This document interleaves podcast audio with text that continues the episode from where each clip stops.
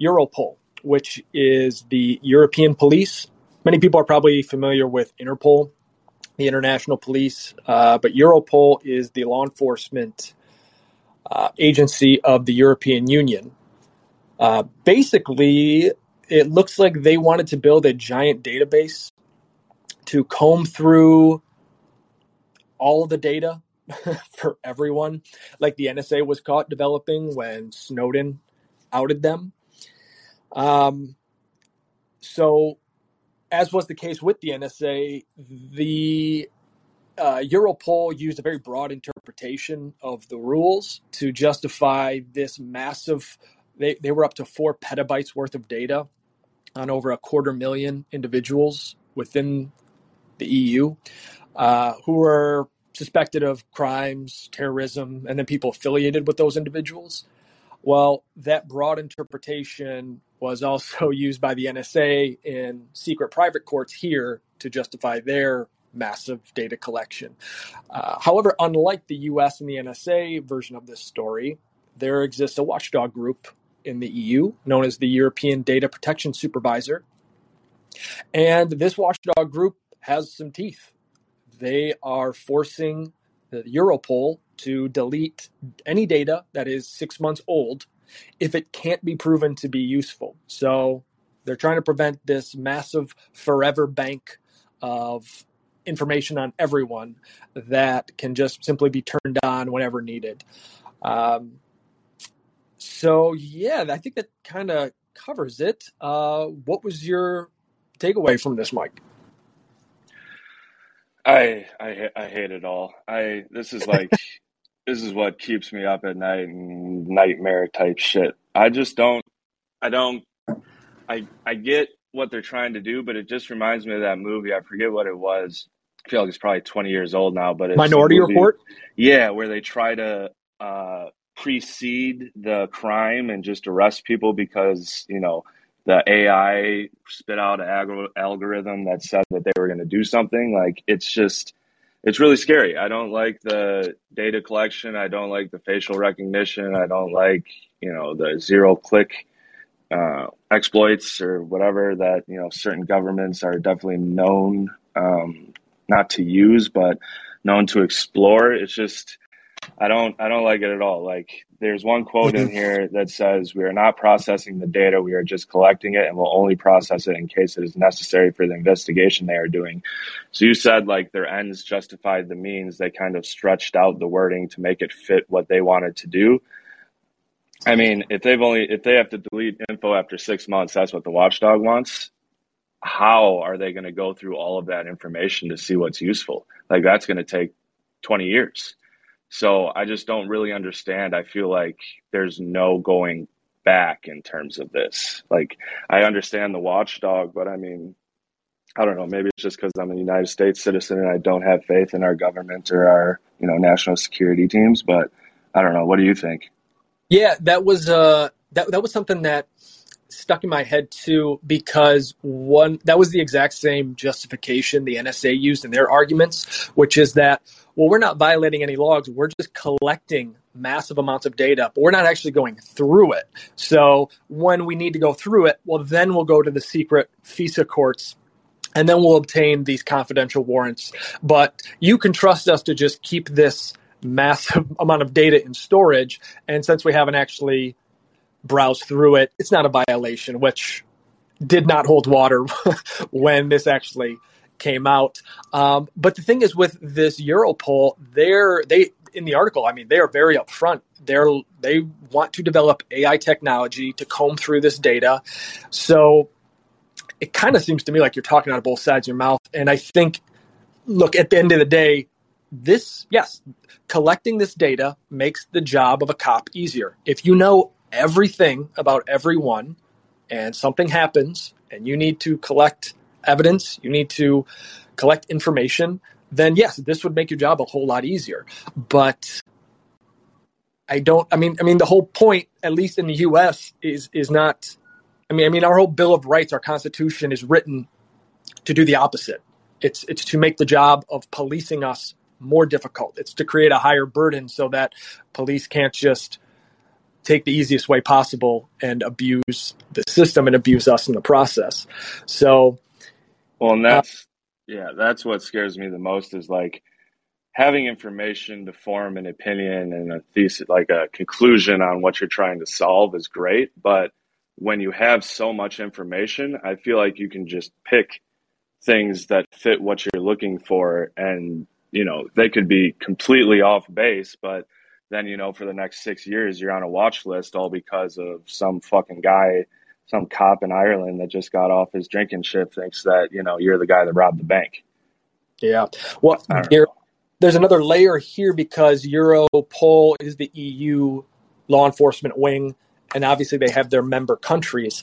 And one of the issues that was mentioned in the article was there was an individual who tried to get his data scrubbed from the Europol database, but then, first of all, he had difficulty doing that. Imagine as an individual going up against Europol, but that data had already been shared with a couple member countries. So now you're trying to get scrubbed off this terrorist watch list, which you apparently don't shouldn't be on. Um, and now you have to get scrubbed from multiple databases from multiple institutions, countries. It even with the backing of all of this regulatory heft that the EU has put behind consumers, like this agency, this watchdog agency, it's just very clear that it's it's almost impossible for individuals to fight this battle and get their data scrubbed. So, well, that's that's my last thing is like I understand this information is probably stored offline and they say it's super safe and whatever else, but people, there are bad people out there. So, you know, say someone wants to release all of it and they somehow find a way to hack it. You can't sue the EU government for taking that data, then, right? Because now your information is just out there and you're shit out of luck. That's what makes me mad. Yeah. Like there's no recourse. Mm-hmm. Yeah, it's I don't. Just action without consequences. Yeah. So yeah, so they'll uh we'll we'll see. They're they're countersuing, but um it might uh might go that way, but they have to delete a lot of this stuff. So uh, but you brought an article today, right? I sure did. So uh, I grabbed a little Bloomberg piece. Uh, crypto creeps into U.S. politics as candidates offer NFTs. Basically, it's just about congressional candidates uh, beginning to sell NFTs to help finance their com- campaigns in the midterms. Um, one of the good things the article points out right away is that more times than not, an NFT is meant to be held, stored, or traded as an asset, and rather than be used as a currency for campaign contributions and like merch. So they talk about two different, um, you know, congressional candidates, one Republican, one Democrat. Um, one of which has only raised just short of seven thousand dollars, while the other one has raised six hundred thousand dollars. And the interesting quote in here is since the FEC first approved crypto contributions nearly eight years ago, only about a dozen campaign committees have received any digital currency. And said committees had about 1 million in total transactions during a period in which tens of billions were raised. So, I mean, in my mind, it was only a matter of time before this happened. I wish that more was being done on the government side to actually understand crypto um, instead of just uh, for lack of a better term, slutting it out for contributions or votes. Uh, the girl who raised 7K through her NFT merch uh, just seems like she kept hearing NFTs on the news and said, well, this seems pretty popular. Why not try to get some contributions off these?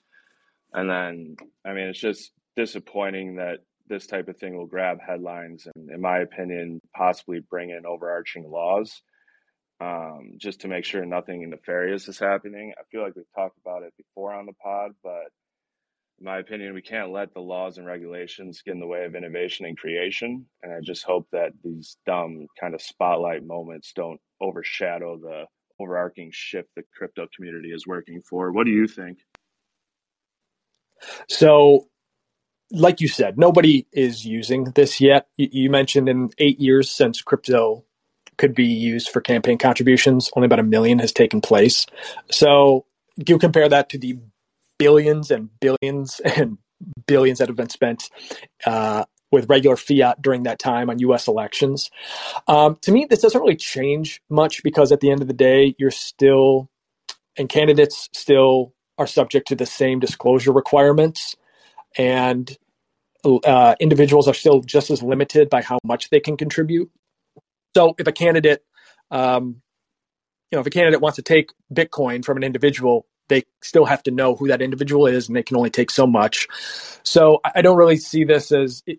I haven't seen this yet, but you kind of just know someone's going to be like, "Well, this is going to lead to dark money and terrorists funding candidates." From and uh, I mean, at the end of the day, if, a, if, you're a candidate and you can't prove where your money came from, you're going to catch some crap.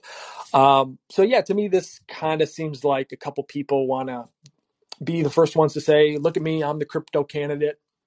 Um, but I think most individual donations come from old people who aren't really familiar with crypto. Uh, and so this to me just kind of seems like candidates trying to make a pitch to the young generation, trying to get them engaged and be like, look at me, I'm the crypto person. If you like crypto, you know, maybe you want right. to vote. Yeah, it might be a more long term game plan for them too, because I'm pretty sure the Democrat was a pretty young girl and she may just be planning on running for the next like 12 to 16 years. So maybe this is just her first, like, you know, get it in now so everyone remembers my name and then build real. I don't know. I don't know. You never know what people are thinking, but yeah, it's just, yeah. well, I don't, I don't like it. Yeah, I mean, their money in politics is, is a problem for a host of other reasons. Uh, super PACs, 501c groups that basically allow super rich people to anonymously donate infinite amounts of money. So um, I don't think if you want to if you want to use crypto as the the dummy to whack instead of just all the money already in politics, they're they're missing the boat. But uh, Oscar's called in. I'd love to hear if you have a question or thought, Oscars. Hey guys, how's it going? Good. How you doing? Nice. All good. Uh, yeah. So the thing is about Europol is that um, a lot of media is covering their tracks about how brutal and how unethical and how they're enforcing a lot of things that are not legally binding to people and you'll not be finding any kind of like uh, bad things about Europol, and that's really cringe um, from my side. Like when I try to find something dirty, like because like local news always reports that, but then again, the local news will be uh, stopped at some point and then it doesn't go out. So there's actually so many things that we don't know actually inside of these agencies that are so corrupt and fraudulent that even the so-called politicians that are calling themselves crypto-based and they are funded by someone else, that's okay because even those politicians are better than those guys that are working in the agency. So that that that's my point of view. yeah, I got done reading Snowden's book, and where he goes into details on just what it was like to be inside the machine, and um, oh man, there's just so many layers, so many. It's it's. uh, it's just an absolute mess. Not not knowing half the people don't even know what's going on when they're building these these spy tools. It's um it's kind of wild. Uh, Oscars, where are you from? I'm I'm curious. Are, are you from within the EU at all? Yeah, that's correct. Yeah, uh, Sweden. so, so, is this a big? Is this a pretty big story there, or I guess what, what is your read on on how people within the EU? Because we're from the US, so just interested if people from the EU view this a different way, or no, people don't like them, and plus, again, like a lot of stories are being um, not revealed, like what's going on inside of Europol and what kind of like bribes have been done from uh, other institution members. So yeah, it's it's kind of frustrating actually to have such uh, institution still going on when mm-hmm. people are not supporting it the same with any kind of state politician or regime in the government like people are just just telling them hey we don't need this actually but still it exists so yeah it's um we don't support a lot so yeah, we don't yeah. support a lot of like these institutions and uh, it, it's the same story like with with the united states as well um so yeah i mean the thing is that Actually, people don't realize how much data they're flooding into these agencies on a daily basis. Um, and that's why if you take away your electronic devices, some happy day will come. right. That's in, that's an interesting point of view though, because that was my big thing. Is I feel like in the United States, and I was wondering whether it was the same in the EU, where like we know what's going on, but the news isn't really reporting it, and they'll say one thing, and we know that they're doing the opposite just because they can. And it kind of seems like the same thing's happening over there, even with the Watchdog group. Yeah, it is. It is. It is the same, and um, all those things that uh, we don't know, and actually like how much like data we are actually um, trafficking trafficking to these agencies. We don't even know like who is watching that, who who's listening to that, um, and also about those uh, mobile towers that kind of are used for 5G or something else. Actually, the, uh, some of those towers actually uh, connecting to your phone and download everything that you that they can. So mm-hmm. I mean, it's just it's just fucking. Yeah, yeah. Again, I'll go back to that Snowden book. He talked about some of the tools that they insert within the transaction network, and it's, it's just they scrape everything. It's it's truly insane. But Oscars, really appreciate you calling in. Uh, great to talk to you today, Mike. Uh, I think we're bumping up on time, but we will be back tomorrow and every day this week, just like usual. Thanks for tuning in. Please subscribe. Talk to you tomorrow. Appreciate you.